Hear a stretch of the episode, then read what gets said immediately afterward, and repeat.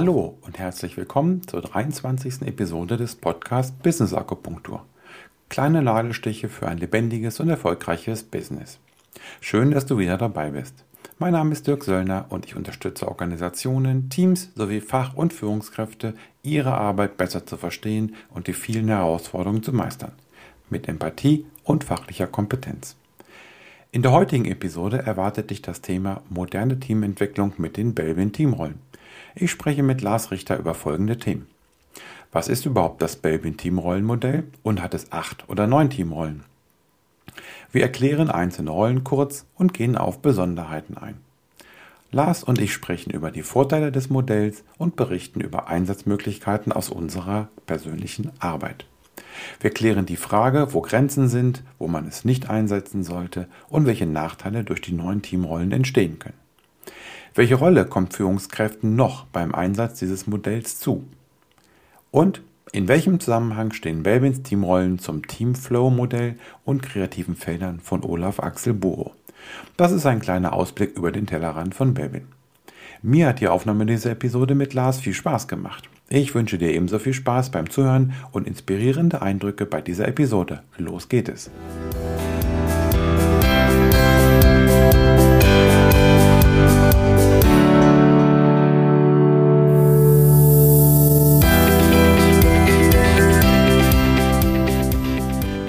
Herzlich willkommen zur 23. Episode mit dem Titel Moderne Teamentwicklung mit den Belbin Teamrollen. Ich freue mich auf dieses Thema und meinen Gast Lars Richter. Die Idee zu diesem Thema und dieser Episode ist auch wieder aus der Episode 17 aus dem März diesen Jahres entstanden. Die damalige Episode hat zu sehr viel Reaktion und Feedback geführt. Das hat mich natürlich gefreut. Und das Thema KI, was damals ja auch äh, Thema war in dieser Episode, das habe ich dann mit Dr. Gerhard Heinzerling in der Episode 20 intensiver besprochen. Das heißt, da könnt ihr reinhören, was KI kann oder auch nicht kann, wie intelligent ist KI überhaupt.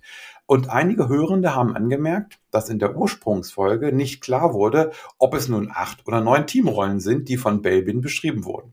Ich habe das damals ganz bewusst offen gelassen, weil ich einfach auch klar machen wollte, dass so eine KI eben, ja, ich sag mal, mit ein bisschen menschlichen Verstand überwacht werden sollte.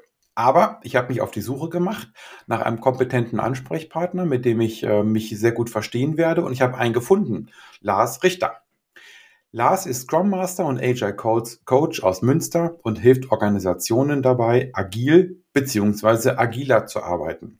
Dabei legt er besonderen Wert darauf, ihnen dabei zu helfen, ihre Kunden und Nutzer zum Ausgangspunkt ihres Denkens zu machen. Eine besondere Rolle spielt dabei die Jobs to be done Methode. Kurz gesagt, Lars hilft seinen Kunden dabei, ihre eigenen Kunden besser zu verstehen. In seiner täglichen Arbeit spielt die Zusammenarbeit und Interaktion in agilen Teams und ihre kontinuierliche Verbesserung natürlich ebenfalls eine große Rolle.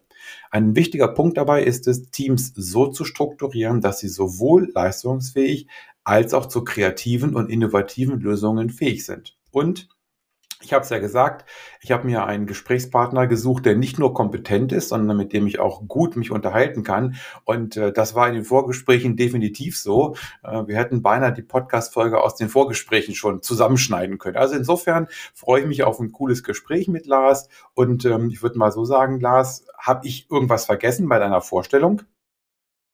Ja, hallo. Äh, herzlichen Dank für die Einladung. Ähm, freue mich wirklich sehr, dass ich dabei sein darf und äh, ein bisschen was über die Belbin-Teamrollen erzählen darf. Äh, Vorstellung war, glaube ich, soweit vollständig. Ähm, alles dabei. Super, gut. ähm, meinen Gästen, Lars, stelle ich zum Anfang immer die Frage, was hast du gedacht, als du zum ersten Mal den Titel Business Akupunktur dieses Podcast gehört hast? Mhm, ich war leicht verwirrt. Ich glaube, das ist auch beabsichtigt gewesen, als du den, den Titel dir ausgesucht hast für den Podcast. Äh, Fand es ganz äh, gut gemacht. Äh, vor allem dann der Untertitel von, von dem Podcast, also diese kleinen Nadelstichel für ein lebendiges und ein erfolgreiches Business. Äh, ja, fand ich schön. Super, gut. Ja, dann lass uns mal auf das Thema kommen. Diesmal ist das Thema ja wirklich im Titel explizit erwähnt, Belbin Teamrollenmodell. Und ähm, natürlich klären wir auch für alle, die darauf jetzt warten, ob es acht oder neun Rollen hat. Aber lass uns erstmal einsteigen. Lars, wie bist du denn auf das Teamrollenmodell gekommen? Hm. Ähm, so ein bisschen über Umwege. Also ich war ähm, einige Jahre auch in der Personalentwicklung tätig, auch als, als Trainer, habe viel ähm, Workshops gemacht und habe auch äh, dabei auch Teams betreut und hatte aber auch eine eigene Erfahrung, dass ich ähm, bei verschiedenen Arbeitgebern immer die, die Situation hatte, dass ich manchmal aufgeblüht bin und total motiviert zur Arbeit gegangen bin, dass das richtig viel Spaß gemacht hat und dann auch wieder äh, mich in Situationen wiedergefunden habe, wo ich total demotiviert war und manchmal auch gedacht habe, so ist mit mir irgendwie was nicht richtig, so dass ich irgendwie mich nicht motivieren kann und habe mich dann auch zusätzlich noch von der Perspektive als, als Trainer damit beschäftigt, so wie entsteht eigentlich Motivation auf, de, auf der Arbeit? Was ist da eigentlich, ne, ähm, was ist da kaputt teilweise in Organisationen oder in Abteilungen oder auch in Teams, dass das nicht funktioniert? Und ähm, bin da immer tiefer eingestiegen, irgendwann natürlich auch auf das äh, Thema Flow gestoßen von Mihai Csikszentmihalyi, also dieses äh, entgrenzende Erlebnis, dass man totale Glückseligkeit erlebt und ähm, vollkommen äh, versinkt in der Tätigkeit. Und über das Thema Flow bin ich dann auch dann wieder über Umwege mehr oder weniger auf das Thema Teamflow gestoßen von einem ähm, Kreativitätsforscher von der Uni Kassel. Können wir vielleicht später noch ein bisschen genauer drauf eingehen. Und ähm, da geht es halt um das Thema, können Teams eigentlich zusammen Flow erleben? Wann entstehen eigentlich Teams, die besonders leistungsfähig sind, die besonders ähm, gute Leistungen, die innovative Lösungen finden. Und ähm, ja, dann von da war es dann tatsächlich nur noch ein kleiner Schritt, auch mal einen Blick auf die Belbin-Teamrollen zu werfen. Die sind mir dann auch äh, ja, in der Hinsicht dann über den Weg gelaufen und da ja. bin ich dann ein bisschen tiefer eingestiegen. Ja, okay. Also war ja ein ziemlich langer, aber dadurch natürlich auch ein ja. sehr intensiver Weg. Ähm, ich habe das Teamrollenmodell in meiner Coaching-Ausbildung kennengelernt und war angetan davon, weil ich mir damit erklären konnte, warum manche Teams eben nicht so gut funktionieren, obwohl sie ja nach Scrum crossfunktional, interdisziplinär zusammengesetzt sind. Also es hat mir geholfen, ähm, die Sicht auf Teamwork, auf Teamzusammenarbeit ähm, besser zu verstehen und besser für mich erklären zu können und das auch dann in meine Coaching-Praxis mit aufzunehmen. Aber lass uns wirklich als allererstes mal die Frage klären, hat das Teamrollenmodell von Belbin acht oder neun Teamrollen? Mittlerweile neun wäre jetzt meine Antwort in der Hinsicht. Also es waren ursprünglich mal acht Teamrollen, die dann später von Baby nochmal ergänzt wurden und dann äh, auf, auf neun Rollen. Da ist noch eine Rolle dann dazugekommen. Ja. Warum ist diese eine Rolle dazugekommen? Äh, weil er wohl festgestellt hat, dass ähm, es noch eine zusätzliche Rolle gibt, die eine, äh, eine Rolle spielen kann, ja, eine mhm. Rolle, die eine Rolle spielen kann, ähm, die noch einen Beitrag leisten kann, um wirklich auch die, die Leistungsfähigkeit äh, bei Teams steigern kann, um innovative Lösungen zu finden für mhm, okay. herausfordernde Probleme. Ja, wir wollen jetzt ja nicht alle neuen Rollen erklären, also nicht im Detail, ähm, mhm. aber vielleicht mal so als, als Einstieg. Ich habe ja gesagt, warum mir das Teamrollenmodell so gut gefallen hat und in meinem in meiner Coaching-Ausbildung war die Überschrift quasi auch, niemand ist vollkommen, aber ein Team kann es sein. Das heißt, mein Verständnis dieses Modells ist es, dass man mit diesem Modell ähm, erklären kann oder auch vielleicht auch überprüfen kann, ist mein Team denn richtig von dem Selbstverständnis der einzelnen Menschen in diesem Team zusammengesetzt. Und du hast es bei dir ja auch schon angedeutet. Es ist ja nicht so, dass man eine Rolle hat und die sein ganzes Leben lang ausführt. Also je nach Team oder je, je nachdem, welchem Team man ist, übernimmt man eventuell unterschiedliche Rollen. Also wir müssen sicherlich mhm. auch darauf achten, dass wir diesen Rollenbegriff von Belbin ähm, nochmal klar rausarbeiten. Aber lass uns mal anfangen. Also ich habe gesagt, wir haben gesagt, neun Teamrollen sind es.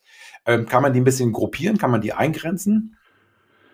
Ja, also die gruppieren sich tatsächlich dann mittlerweile auf äh, drei verschiedene Kategorien oder, oder Bereiche, äh, zu denen dann jeweils drei verschiedene Rollen gehören. Also es gibt ähm, eher wissensorientierte Rollen, das sind dann der Neuerer, Beobachter und der Spezialist.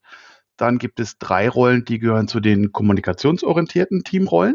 Dazu gehört jetzt beispielsweise der Koordinator, nennt er sich, ein Teamarbeiter und der sogenannte Wegbereiter. Und dann gibt es nochmal drei Rollen in der dritten Kategorie.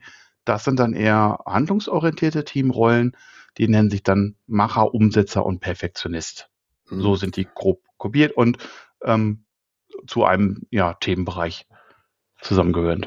Ja, ähm, das heißt, wenn ich das so noch aus meiner, ähm, aus meiner Coaching-Praxis ergänzen darf, da haben die Ausbilder haben die so ein bisschen erweitert, diese Namen.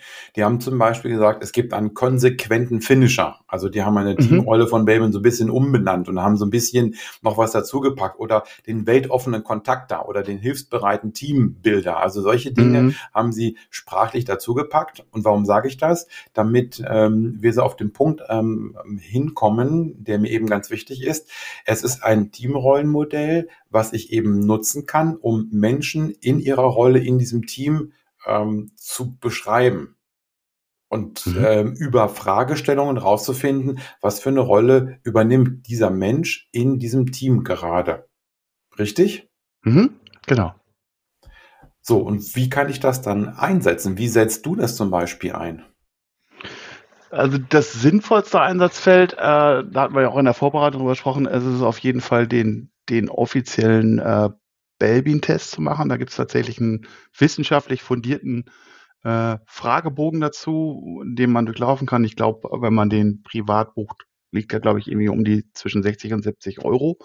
Ähm, ich habe den auch gemacht. Ähm, ich würde auch gerne davor warnen, ähm, es existieren im Internet einige naja, ich sage jetzt mal handgestrickte Fragebogen, um diese Teamrollen zu ermitteln. Ähm, da würde ich jetzt von abraten, weil ich mir nicht sicher bin, wie, wie gut die tatsächlich dann, ähm, dann auch ein verlässliches Ergebnis ähm, rausgeben. Ähm, was den Einsatz angeht, ähm, ja, äh, in der Praxis wird es tatsächlich eher selten eingesetzt. Also ich fände es ja äh, wünschenswert, dass wir genau diese Aspekte, die über das Belbin-Teamrollenmodell äh, beschrieben werden und die auch wirklich wichtig sind, um, um leistungsfähige Teams zu generieren, zu berücksichtigen. Ähm, was wir auch in der Vorbesprechung hatten, das wird eher weniger berücksichtigt. Was jetzt meine persönliche Praxis angeht, einmal nutze ich das für mich auch als, als Agile Coach, wenn ich mit Teams zusammenarbeite, um bestimmte Teamdynamiken zu verstehen.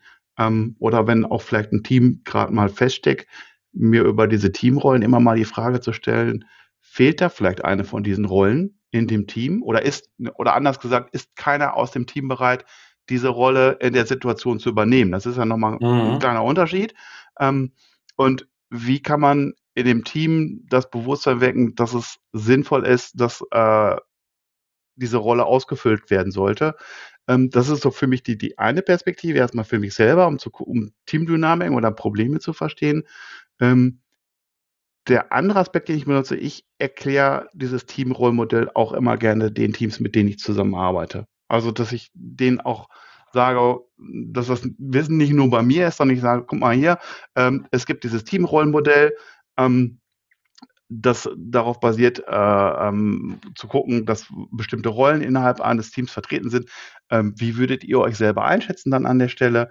Und ähm, was sagt das über euch aus oder die, die, die tägliche Arbeit, die wir halt äh, gemeinsam machen? Mhm.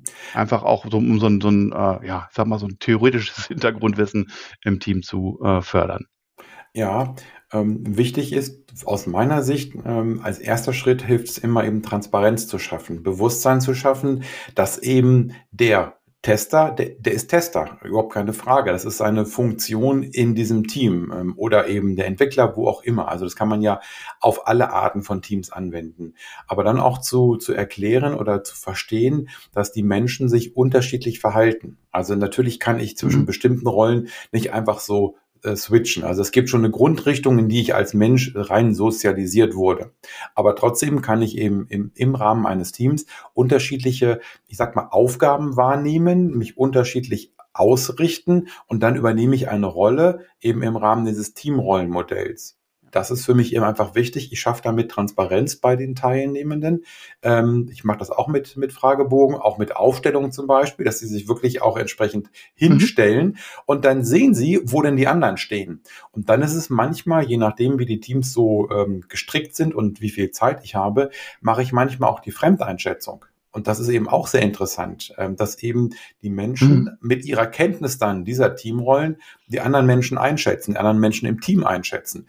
Und dann, ich meine, wenn man so überlegt, wir beide kennen wahrscheinlich beide Product Owner, die ziemlich na, ich sag mal, ähm, ziemlich stark den Vorsitzenden Moderator geben. Also wenn ich jetzt mhm. mal mit meinen Worten hier spreche. Ähm, und dann wird den Menschen eigentlich klar, dass zumindestens die Rolle ausgefüllt sein müsste. Wenn ich keinen, ähm, niemanden habe, der vorangeht, niemanden habe, der äh, ähm, Verantwortung übernimmt, dann bleibe ich stehen als Team. Ähm, natürlich ist die Frage immer, wie gestaltet der das? Aber eben, um auf den Punkt zurückzukommen, ähm, es hilft aus meiner Sicht in der ersten Phase immer erstmal für Transparenz und klar zu machen, warum ist so jemand, wie er ist und was bedeutet das für den Teamerfolg. Ja, gerade auch ähm, innerhalb des Teams, ähm, also es gibt ja äh, eigentlich in jedem Team, äh, das mir zumindest schon begegnet ist, die eher, ähm, ja, ich sag jetzt mal, stilleren äh, Teilnehmer oder, oder Mitglieder in dem Team. Und ähm, die, auch wenn sie still sind und nicht immer den, den großen Beitrag leisten, der äh, thematisch oder inhaltlich voranbringen, erfüllen die halt trotzdem, wenn man sich diese Teamrollen von Belbin anschaut, ähm, ganz wichtige Funktionen. Weil es gibt zum Beispiel, also es gibt ja diese, es gibt ja eine Rolle, die sich Teamworker nennt, mhm. die eben genau diese Funktionen erfüllt.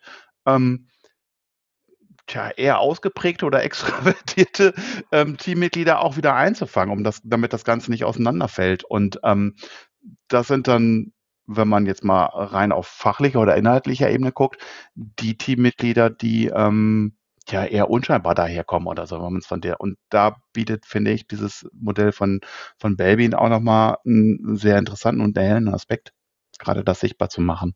Ja, richtig. Das ist für mich auch ein Vorteil des Modells, eben diese, diese Transparenz zu schaffen und das Verständnis zu schaffen. Ich habe gerade wieder vor ein paar Tagen bei äh, LinkedIn so einen Post gesehen, so eine Diskussion über ähm, Vier-Tage-Woche und High-Performer und Low-Performer mhm. und, und, und, und, wo ich sage, das sind alles Menschen, die, also die meisten Beiträge, die ich da gelesen habe, ähm, den würde ich gerne mal das Belbin-Teamrollenmodell vorstellen, weil dieser berühmte Low-Performer, ähm, da messe ich ja vielleicht mit irgendwelchen Kennziffern äh, und sage, der performt nicht gut, aber vielleicht, oder ich frage mich mal, was würde denn passieren, wenn der nicht da wäre? Also abgesehen jetzt mal ja. von, von Belbin, da komme ich gleich noch drauf, der macht häufig Aufgaben, die die anderen nicht machen wollen.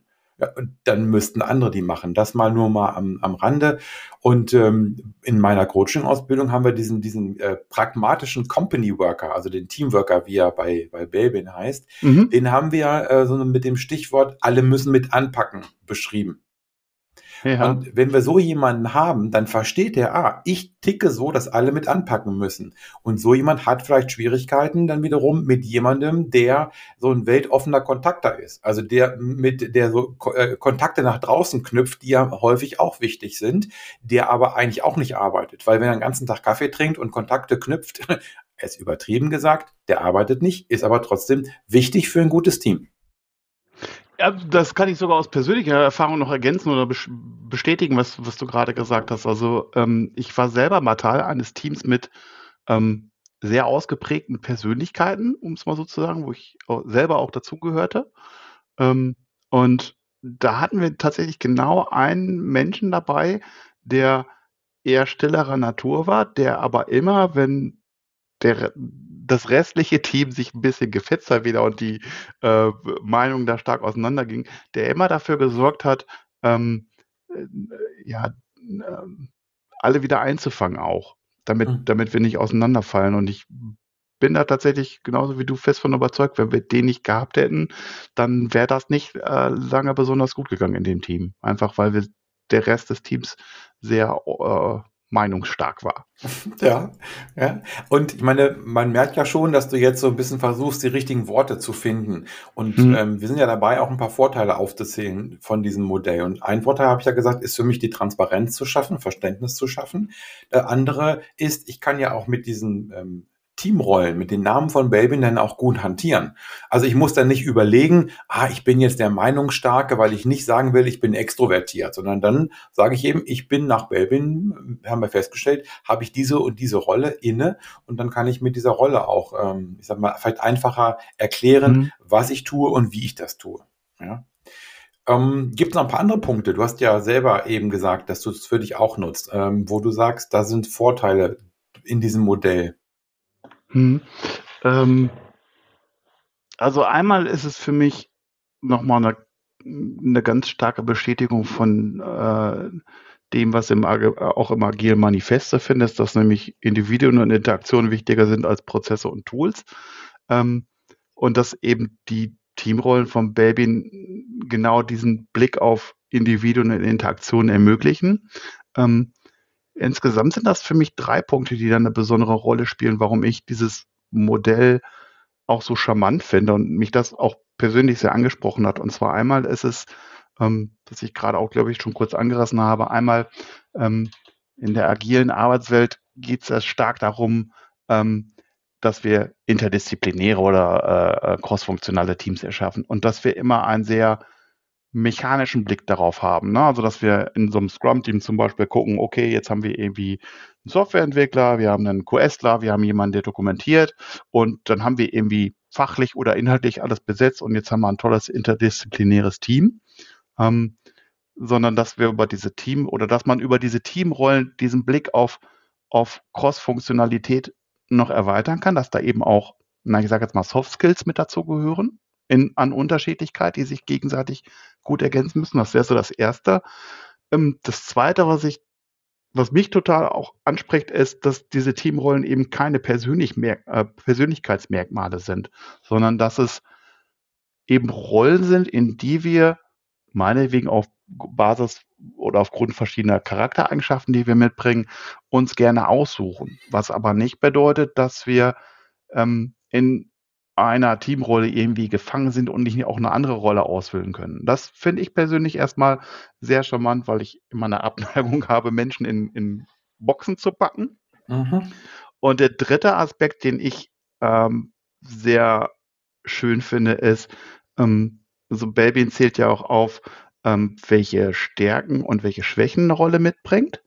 Ähm, und er macht halt ganz deutlich, dass es, dass die Schwächen, die zu dieser Rolle gehören, sozusagen die Kehrseite der Stärke sind, diese, die diese Rolle mitbringt. Und wenn ich anfange ähm, zu versuchen, diese Schwäche zu eliminieren, äh, beraube ich dem Menschen auch gleichzeitig seiner Stärke. Und Belbin spricht halt permanent oder kontinuierlich nur davon von erlaubten Schwächen. Und das fand ich ähm, sehr, einen sehr positiven Umgang mit, mit bestimmten, ja, Mängeln, die man vielleicht in, in bestimmten äh, Charaktereigenschaften irgendwie mitbringt, zu sagen, okay, du hast diesen, diesen, die, diese Schwäche, die ist aber ein Resultat deiner, deiner Stärke, die du gleichzeitig auch mitbringst.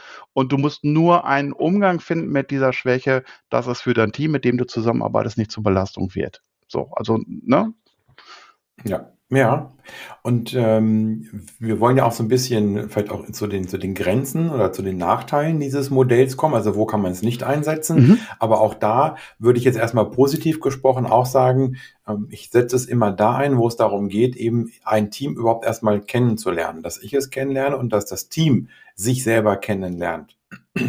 Was ich noch nicht erlebt habe, ist, dass dieses Belbin-Team-Rollenmodell zu einer Eignungsdiagnostik herangezogen wird. Das wäre auch gar nicht das Ziel. Du hast es ja selber gesagt. Ich will ja Menschen nicht in Schubladen tun, weil sie sich ja oder packen, sondern die entwickeln sich ja in unterschiedlichen Teams auf unterschiedliche Rollen hin oder füllen sie aus, weil sie vielleicht auch merken, im Team fehlt so etwas. Das heißt also, wenn ich jetzt anfangen würde und sagen würde, ich stelle jetzt, ich brauche für dieses Team noch den, den Teamworker, ja, dann gucke ich nicht in meine Datenbank und sage, wer hat nach Belbin Teamworker für sich. Also das, würde, das könnte ich natürlich machen, aber das wäre nicht das Ziel, sondern da, und das war auch der Ausgangspunkt für mich in meiner äh, Ursprungs-Podcast-Folge, wo ich eben darauf aus wollte, dass mir ChatGPT erklärt, wo ich als Führungskraft quasi das Belbin Teamrollenmodell nutzen kann, um mein Team zu verstehen.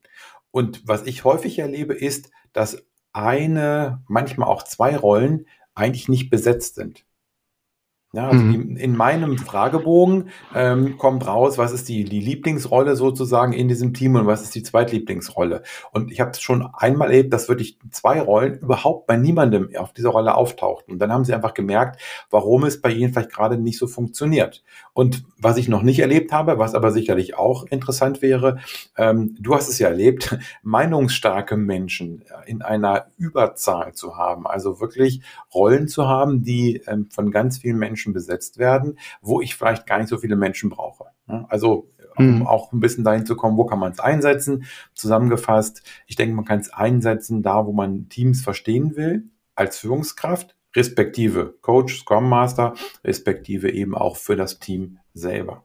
Ich glaube, also ich fände das gar nicht so schlimm, wenn wir, wenn man vor, ich würde es nicht als Eignungsdiagnostik bezeichnen. Also ich fände es gar nicht so schlimm, wenn das äh, praktiziert würde, dass man Mitarbeiter diesen, diesen Test machen lässt und diese, ja, das ist ja so eine Rollendisposition, also so eine Veranlagung, diese Lieblingsrolle, die man ausführt oder die Zweitlieblingsrolle, das zumindest auch, wenn man Teams geschaltet, mit einfließen zu lassen. Gerne auch in Kommunikation oder im Dialog mit allen Teammitgliedern darüber, ähm, dass das einer von vielen wichtigen Aspekten ist. Also es darf natürlich nicht draus hinauflaufen, dass man sagt so, ähm, ach du, weißt du was, ähm, du darfst nicht bei uns ins Team, weil äh, die Rolle des Beobachters, die haben wir jetzt schon irgendwie ein oder zwei Mal und jetzt darfst du nicht ins Team. Das so weit darf es natürlich nicht gehen. Aber ähm, ich würde mir das halt wünschen, dass man diese Überlegung halt mit an, ähm, zumindest mit anstellt, weil ich immer wieder auch erlebe, wenn, wenn in Teams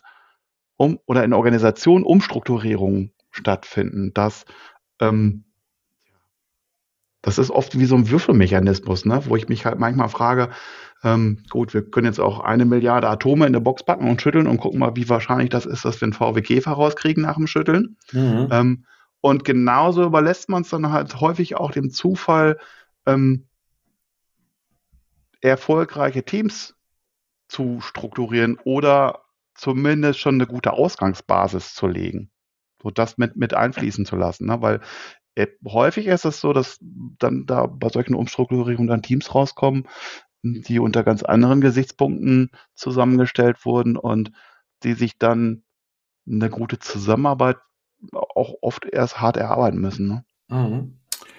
Ähm, Jetzt habe ich eben schon mal so ein bisschen versucht klarzumachen oder darauf hinzuweisen, wo gibt es denn eventuell Schwierigkeiten? Wo sollte man das Teamrollenmodell von Belbin nicht einsetzen oder wo sind die Grenzen? Hm. Tja, also einmal, wenn man jetzt auch guckt, wie das entstanden ist, Belbin hat ja schon in den 70er Jahren ähm, bestimmten Teams dann Aufgaben gestellt, diese äh, lösen mussten. Heute würden wir da wahrscheinlich zu sagen, das waren komplexe Herausforderungen. Also genau das, mit, mit dem auch äh, agile Teams oder Scrum-Teams konfrontiert sind. Ähm, ich glaube, das ist so ein, ein wichtiger Aspekt. Also wenn ich eine Arbeitsgruppe habe und einfach eine, eine Gruppe von Menschen, die komplizierte Themen parallel nebeneinander abarbeiten kann, ähm, dann spielt das Teamrollmodell sicherlich eine untergeordnete Rolle. Also mhm. überall da, wo ich ähm, mir Wissen erst erarbeiten muss oder als Team Wissen generieren muss, die Lösung erstmal finden muss bei einer, bei einer komplexen Herausforderung. Ähm, da spielt das Teamrollmodell eine große Rolle. Wenn ich das nicht habe, dann äh, in dem Fall auch nicht. Und ähm, was man, glaube ich, auch, ähm, das gerade gefragt, wo sollte man es nicht einsetzen? Also Teamrollen zu beachten bedeutet auch nicht immer nur Vorteile, weil ich ja durch diese, die sind ja sehr unterschiedlich, um es mal so zu sagen, von den, äh, die sie da ausfüllen. Und es ist ja auch so im Aufbau, dass eine Teamrolle häufig da die Stärke hat, wo eine andere Teamrolle die Schwäche hat. Ähm, aber auch, das bedeutet ja nicht immer nur ähm, Friede, Freude, Eierkuchen, dass alles gut ist, sondern diese Heterogenität, die dann auch dadurch entsteht zusätzlich zu auch zu den ganzen fachlichen äh, und, und technischen Fähigkeiten, die solche oder Perspektiven, die Teammitglieder da einbringen. Ähm, und mit diesen, mit dieser Unterschiedlichkeit muss auch ein Team auch erstmal einen Umgang ähm, erlernen. Und da gibt auch das Teamrollmodell von Baby nicht unbedingt eine Antwort drauf, wie man dann damit umgeht. Ne? Mhm. Gut, du hast den Wegbereiter, aber ob der das dann immer äh, alles wieder zum Guten werden kann, ist, äh, würde ich jetzt zumindest ein Fragezeichen dran machen. Mhm. Hast du denn schon mal erlebt, dass so ein Team, Baby, dass das Baby-Team-Rollenmodell wirklich auch vielleicht zu Schwierigkeiten geführt hat, zu, zu Konflikten geführt hat? Das Modell selber so jetzt nicht, nee, das würde ich nicht sagen. Ähm, eher also ich hatte schon eine Situation, wo wir das auch besprochen haben, wo wir aber auch äh, das Team nachher zu der Erkenntnis kam, dass sie dieser, da waren alle neuen Rollen gut vertreten. Ähm, das als Schwierigkeit wahrgenommen haben, dass sie sich selber als äh, zu unterschiedlich wahrgenommen haben. Okay. Das heißt, sie, also ihnen ist transparent geworden, dass sie unterschiedlich sind und das wollten sie mhm. eigentlich gar nicht. Sie waren ein bisschen mehr Harmoniebedürfnis äh, in, de, in mhm. dem Team. Ne? Okay. Gut, aber wobei, das ist ja auch eine Erkenntnis. Also wenn, wenn das Team für sich sagt, nee, also ähm, wir haben jetzt hier zwei, zwei, wir müssten zwei raus, rausschmeißen. Also egal welchen, aber ähm, ja. ja, okay, gut. Ja. Gut. Ähm, für mich kommt jetzt nochmal eine ganz wichtige Frage, die ich klären möchte, ähm, weil ich die auch schon in dieser ersten Podcast-Episode thematisiert habe. Da habe ich ja gesagt, wie können Führungskräfte das vielleicht nutzen? Mhm. Und die Frage ist, welcher, welche Rolle welche Aufgabe haben Führungskräfte, wenn sie eventuell sogar schaffen würden, alle neun Rollen, alle neun Baby-Team-Rollen im Team zu haben. Du hast ja eben gesagt, da war ein Team, waren alle neun Rollen eigentlich ganz gut vertreten. Mhm. Äh, können sich die Führungskräfte dann hinlegen und schlafen oder was machen die dann? Ja, wenn es gut läuft, dann äh, ist das tatsächlich so. In der Praxis wird das natürlich nicht eintreten. Ähm, also ich glaube, ein Punkt, der meiner Meinung nach Führungskräften ähm, zukommt, ist, haben wir im Prinzip gerade schon angesprochen, auch bei der, bei der Neustrukturierung von Teams, ähm, diese, dieses Modell der Teamrollen von, von Belbin ähm, zumindest zu berücksichtigen und auch mal in sich zu gehen und zu gucken, ähm, schaffe ich, wenn ich das Team jetzt vielleicht fachlich gut zusammengestellt habe, schaffe ich denn da in irgendeiner Form einen guten Nährboden oder eine gute Basis dafür, dass das Team auch einen, einen guten Start hat und möglichst gut performen kann. Also bei der Strukturierung selber. Ähm, wo es auch noch eine Rolle spielt, ist ähm, diese, ja, die Führung im Team selbst, also diesen Aspekt zu haben, der, jetzt komme ich so ein bisschen in, in, in, Richtung äh, Teamflow, also wo das Baby-Modell auch gar nicht so eine gute Antwort drauf gibt, vielleicht, ist, ähm, dass du für ein gutes Team auch noch sowas brauchst wie ein gemeinsames Ziel oder eine gemeinsame Vision, dass du als Führungskraft ähm, der Olaf Axel Buro, von dem das äh, Teamflow-Modell ist und die äh, Theorie der kreativen Felder, der nennt das Kristallisationskern. Also er spricht dann von Personen, ähm, die diese Vision oder das Ziel von Teams in ganz besonderer Art und Weise verkörpern. Also Klassiker ist jetzt äh, irgendwie Steve Jobs von Apple, der einfach das, was, was Apple darstellt als Organisation, ähm, in ganz besonderer Weise verkörpert hat. Und diese Aufgabe kommt meiner Meinung nach ähm, Führungskräften nach wie vor zu, ähm, einem Team diesen Kristallisationskern zu bieten. Ob das jetzt eine, ich sage jetzt mal formale Führungskraft ist als Vorgesetzter, der das verkörpert, oder ob das jemand im Team ist, der diese ähm, Position annimmt oder diesen Kristallationskern bietet, ähm, sei jetzt mal dahingestellt. Ich glaube, da funktioniert äh, beides gut. Und das ist aber auch was, was die Belbin-Teamrollen nicht ähm, beachten, weil ja auch der, der, die, die Aufgabe so war, es gab ja schon eine Aufgabe. Also der Zweck war, ähm, eine bestimmte komplexe Aufgabe zu lösen, war ja schon gesetzt. Mhm. Was aber nicht unbedingt ist, wenn man jetzt mal in den organisationalen äh, Alltag guckt. Und ein dritter Punkt, der da vielleicht noch mit reinspielt, ist, ähm, dass diese Führungsrolle, wenn die im Team ist, ähm, immer auch wechseln kann. Also, dass ich ähm, je nachdem, in welcher Situation sich ein, ein Team befindet, unter bestimmten Herausforderungen, eine von diesen Teamrollen auch die, die, die Führung übernehmen kann. Ne? Also wenn ich jetzt zum Beispiel in der Situation bin, dass ich ähm, viele Konflikte habe im Team, dann wäre zum Beispiel die Führungsrolle eher verortet bei dem, bei der Rolle, die Belbin den, den Teamarbeiter oder den Teamworker nennt, der das Ganze wieder zusammenhält. Wenn sich ein Team dann vielleicht in der Situation befindet, dass ähm, bestimmte Dinge nicht, nicht, nicht erledigt werden oder dass so, weiß ich, dass sich bestimmte Teammitglieder rücken, dann brauchst du vielleicht eher so ein äh, Shaper, also die, die Rolle ähm, Macher heißt er, glaube ich, im, im, im Deutschen, der dann der Antreiber und Motor im Team ist, der die Leute sagt, Leute, jetzt lasst uns mal hier äh, auf die Arbeit fokussieren, lasst zusehen, dass wir das fertig kriegen. So, und ähm, da bietet das, das Teamrollenmodell, glaube ich, auch wieder eine, eine ganz gute Perspektive drauf, dass ähm, du so eine Art verteilte Führung hast. Ja, verteilt oder, oder wechselnd. Ne? Wechselnde ähm, Führung, ja. Finde ich, finde ich eine, eine super Idee, ein super Ansatz. Und auch da, wenn ich jetzt ein Team habe, wo ich eine quasi eine formale Führung habe, Abteilungsleiter, Teamleiter oder wo ich ein Team habe, wo ähm, ich vielleicht sozusagen eine informelle Führungskraft habe. Für mich sind Scrum Master, sind für mich auch Führungskräfte, aber das ist wahrscheinlich, das können wir hier nicht ausdiskutieren, das dauert vielleicht zu lange. Aber nehmen wir, also egal welche, welche Rolle wir jetzt haben, dann wäre es ja gut, wenn diese ähm, Führungskraft sich der Inhalte der, der Belbin-Teamrollen bewusst wäre und auch mhm. sagen kann, Mensch, liebes Team, ich habe den Eindruck, wir sind gerade in einer schwierigen Phase. Ja, wir brauchen jetzt hier nicht den starken Mann, den, der uns hier rausführt, den ja alle immer gerne hätten.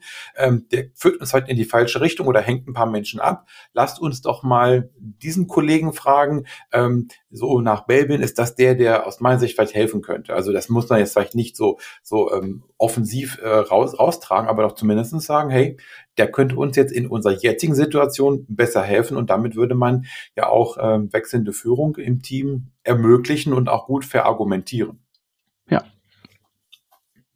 Sehr schön, gut. Ja, also insofern, das waren nochmal so, so äh, drei Punkte, weswegen Führungskräfte ähm, darauf achten sollten. Also Strukturierung von Teams, vielleicht ähm, wenn es möglich wäre, schon bevor Teams endgültig zusammengesetzt werden, aber zumindestens einfach immer auch mal wieder drauf zu schauen, ähm, dass man dem Team die Führung selbst ähm, da mal ein bisschen näher bringt. Ähm, durch Visionen kann man auch über die Teamrollen machen und eben das Thema wechselnde Führung. Jetzt hast du gesagt, ähm, es gibt ein paar Themen, da spielt Belbe in Teamrollen, dann gibt, ähm, geben die Belbe in Teamrollen keine gute Antwort. Und du hast schon gesagt, mhm. es gibt so ein, so ein Flow-Modell mit kreativen Feldern, mit Kristallisationskernen. Ähm, kannst du da vielleicht noch ein bisschen drauf eingehen, um auch mhm. sozusagen die Weiterentwicklung oder die, die, die darüber hinausgehende Nutzung zum Belbin Teamrollenmodell ein bisschen uns ja. näher zu bringen? Auf Weiterentwicklung würde ich, glaube ich, gar nicht sagen. Also wenn, wenn man ähm, sich das anschaut, ergänzen die sich einfach sehr gut miteinander. Also ähm, ich hätte ja eingangs gesagt, ich bin über die Beschäftigung mit dem Teamflow-Modell äh, von dem äh, Olaf Axel Boro auf die äh, Teamrollen letztlich gestoßen und ähm, Boro ist eigentlich Schulentwickler, eigentlich äh, ganz spannender Aspekt und hat sich dann auch damit beschäftigt, okay, ähm, wie, wann arbeiten Teams gut miteinander und hat eine Theorie der kreativen Felder entwickelt. Und ja, was sind kreative Felder? Ähm, man kann sich das so vorstellen, ähm, dass es verschiedene Zugkräfte gibt in den Netzwerken, äh, in denen man sich befindet. Und dann spielt einmal spielt man selber eine, eine ähm, ganz große Rolle. Also da geht es um die Frage, was sind meine Stärken und was sind meine Schwächen? Also, dann sind wir schon direkt wieder bei den Teamrollen auch von, von, von Belbin.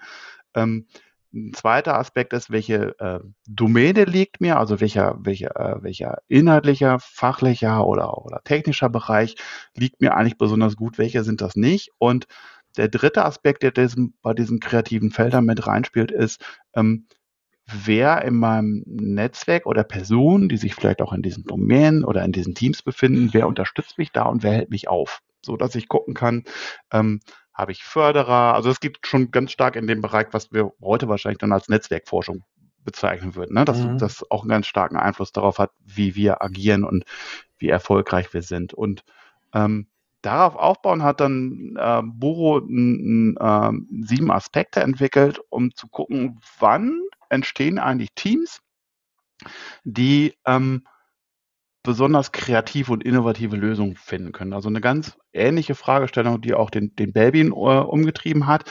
Und Buro hat dann ähm, sieben verschiedene Aspekte oder Punkte ähm, benannt, die seiner Meinung nach gegeben sein müssen, damit das äh, ein Team entstehen kann, das wirklich herausragende Leistung bringt. Ähm, wobei man dann, oder ich da noch gerne ergänzen möchte, Buro spricht nicht davon, dass ich so ich brauche keine Supermänner, um ein herausragendes Team zu erzeugen, sondern er spricht dann häufig auch von Jedermann-Teams. Also die stellt ganz klar in Fokus, die einzelnen Fähigkeiten und Skills von, von Teammitgliedern sind gar nicht so wichtig. Viel wichtiger ist, dass ich andere Punkte beachte. Und ähm, nach Boro ist das der, der Punkt der Vision oder er nennt es auch Produktorientierung. Also man könnte auch mit Simon Sinek sagen, man braucht so ein gemeinsames Warum, irgendwie so ein Kern, damit ich überhaupt von einem Team sprechen kann.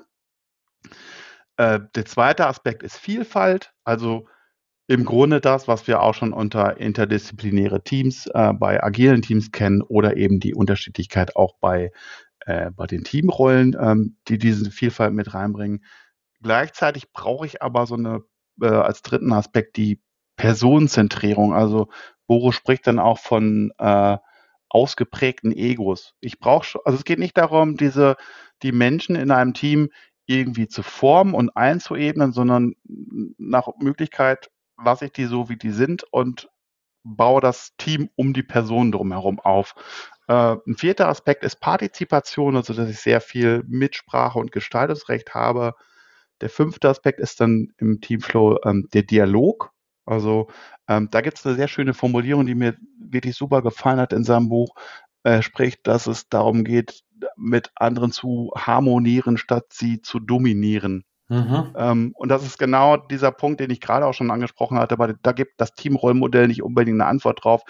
Wie gehe ich denn mit dieser Vielfalt um, die ich plötzlich in diesem Team habe? Weil wenn wir sehr unterschiedlich sind, ist das nicht immer alles nur happy shappy, sondern mhm. ich brauche wirklich Fähigkeiten mit dieser großen Vielfalt und Unterschiedlichkeit in einem Team auch umgehen zu können.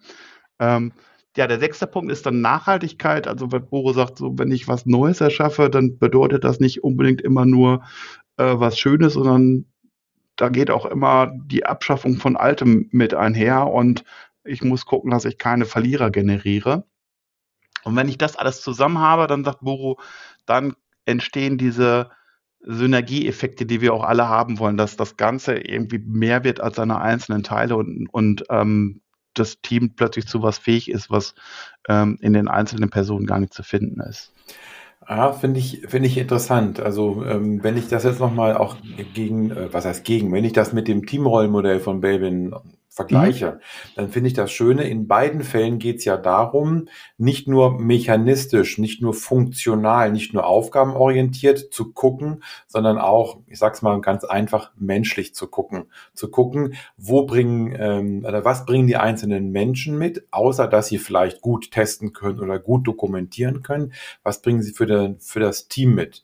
Und ähm, ich stelle fest, dass dieses Thema immer häufiger auch wirklich bei den Führungskräften ankommt, die ich so erlebe. Das war vor 20 Jahren noch ein bisschen anders, ähm, aber leider eben immer auch noch zu häufig Menschen erlebe in Führungspositionen, die das eben genau so nicht verstehen, die eben von Low-Performern sprechen, die einfach sagen, sie muss man einfach nur mal ordentlich in den Arsch treten und so weiter. Also mhm. Also die, die eben diese Teamdynamiken, wie auch immer ich sie erkläre oder wie auch immer ich sie betrachte und evaluiere oder, oder rausfinde, diese Team, Teamdynamiken zwischen Menschen einfach nicht als so wichtig achten. Das finde ich einfach schade, weil ich erlebe es, du erlebst es und eigentlich werden das viele Menschen erleben, die sich dieser Thematik öffnen. Also wie gut ist denn mein Team? Könnte denn ein Team nicht besser sein, wenn wir im Team anders zusammenarbeiten, wenn wir im Team ein anderes Verständnis von uns und unserer Arbeit und ich von meinem Beitrag im Team habe. Ja, und das finde ich eben schön. Das wäre sozusagen mein Schlusswort. Ich äh, gebe ja meinen Gästen auch immer die Chance, nochmal ein eigenes Schlusswort zu, zu sprechen. Also Punkte, die du vielleicht jetzt zusammenfassen möchtest oder die du nochmal rausarbeiten möchtest. Also wenn du jetzt nochmal so auf die letzten 40, 45 Minuten zurückguckst, gibt es ein paar Punkte, die du nochmal als Schlusswort mitgeben würdest. Ich glaube, das Wichtigste wäre mir, dass man, wenn man sich gerade mit, mit, mit Teams und äh, oder vielleicht auch Führungskraft ist und sich mit der Organisation von Teams beschäftigt, ähm, zumindest einen Blick auf die Teamrollen wirft und sich mal anschaut, welche neuen Perspektiven das eröffnen könnte, um Teams aufzubauen. Und der zweite Punkt ähm, ist dieses, ähm, da knüpfen wir vielleicht ein bisschen nochmal an das an, was du gerade auch gesagt hast, mit, ähm, dass man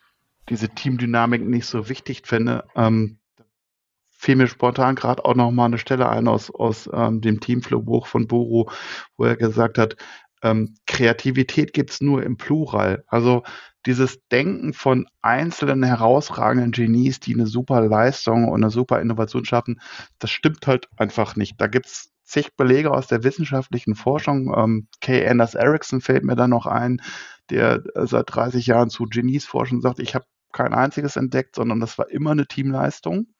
Also ähm, ein Gefühl dafür zu entwickeln, ähm, oder auch Bewusstsein dafür, dass innovative Lösungen äh, immer nur im Dialog mit, mit anderen entstehen können. Dass ich eben nicht äh, sagen kann, ich habe da jetzt einen super Spezial-High-Performer und den setze ich da ganz alleine dran und dann, dann macht er das. Das, das passiert halt einfach nicht. Mhm. Und ähm, das ist für mich so die wichtigste Botschaft, dass wir viel mehr Fokus auf diese Zusammenstellung von Teams legen sollten, als wir das heute vielleicht tun.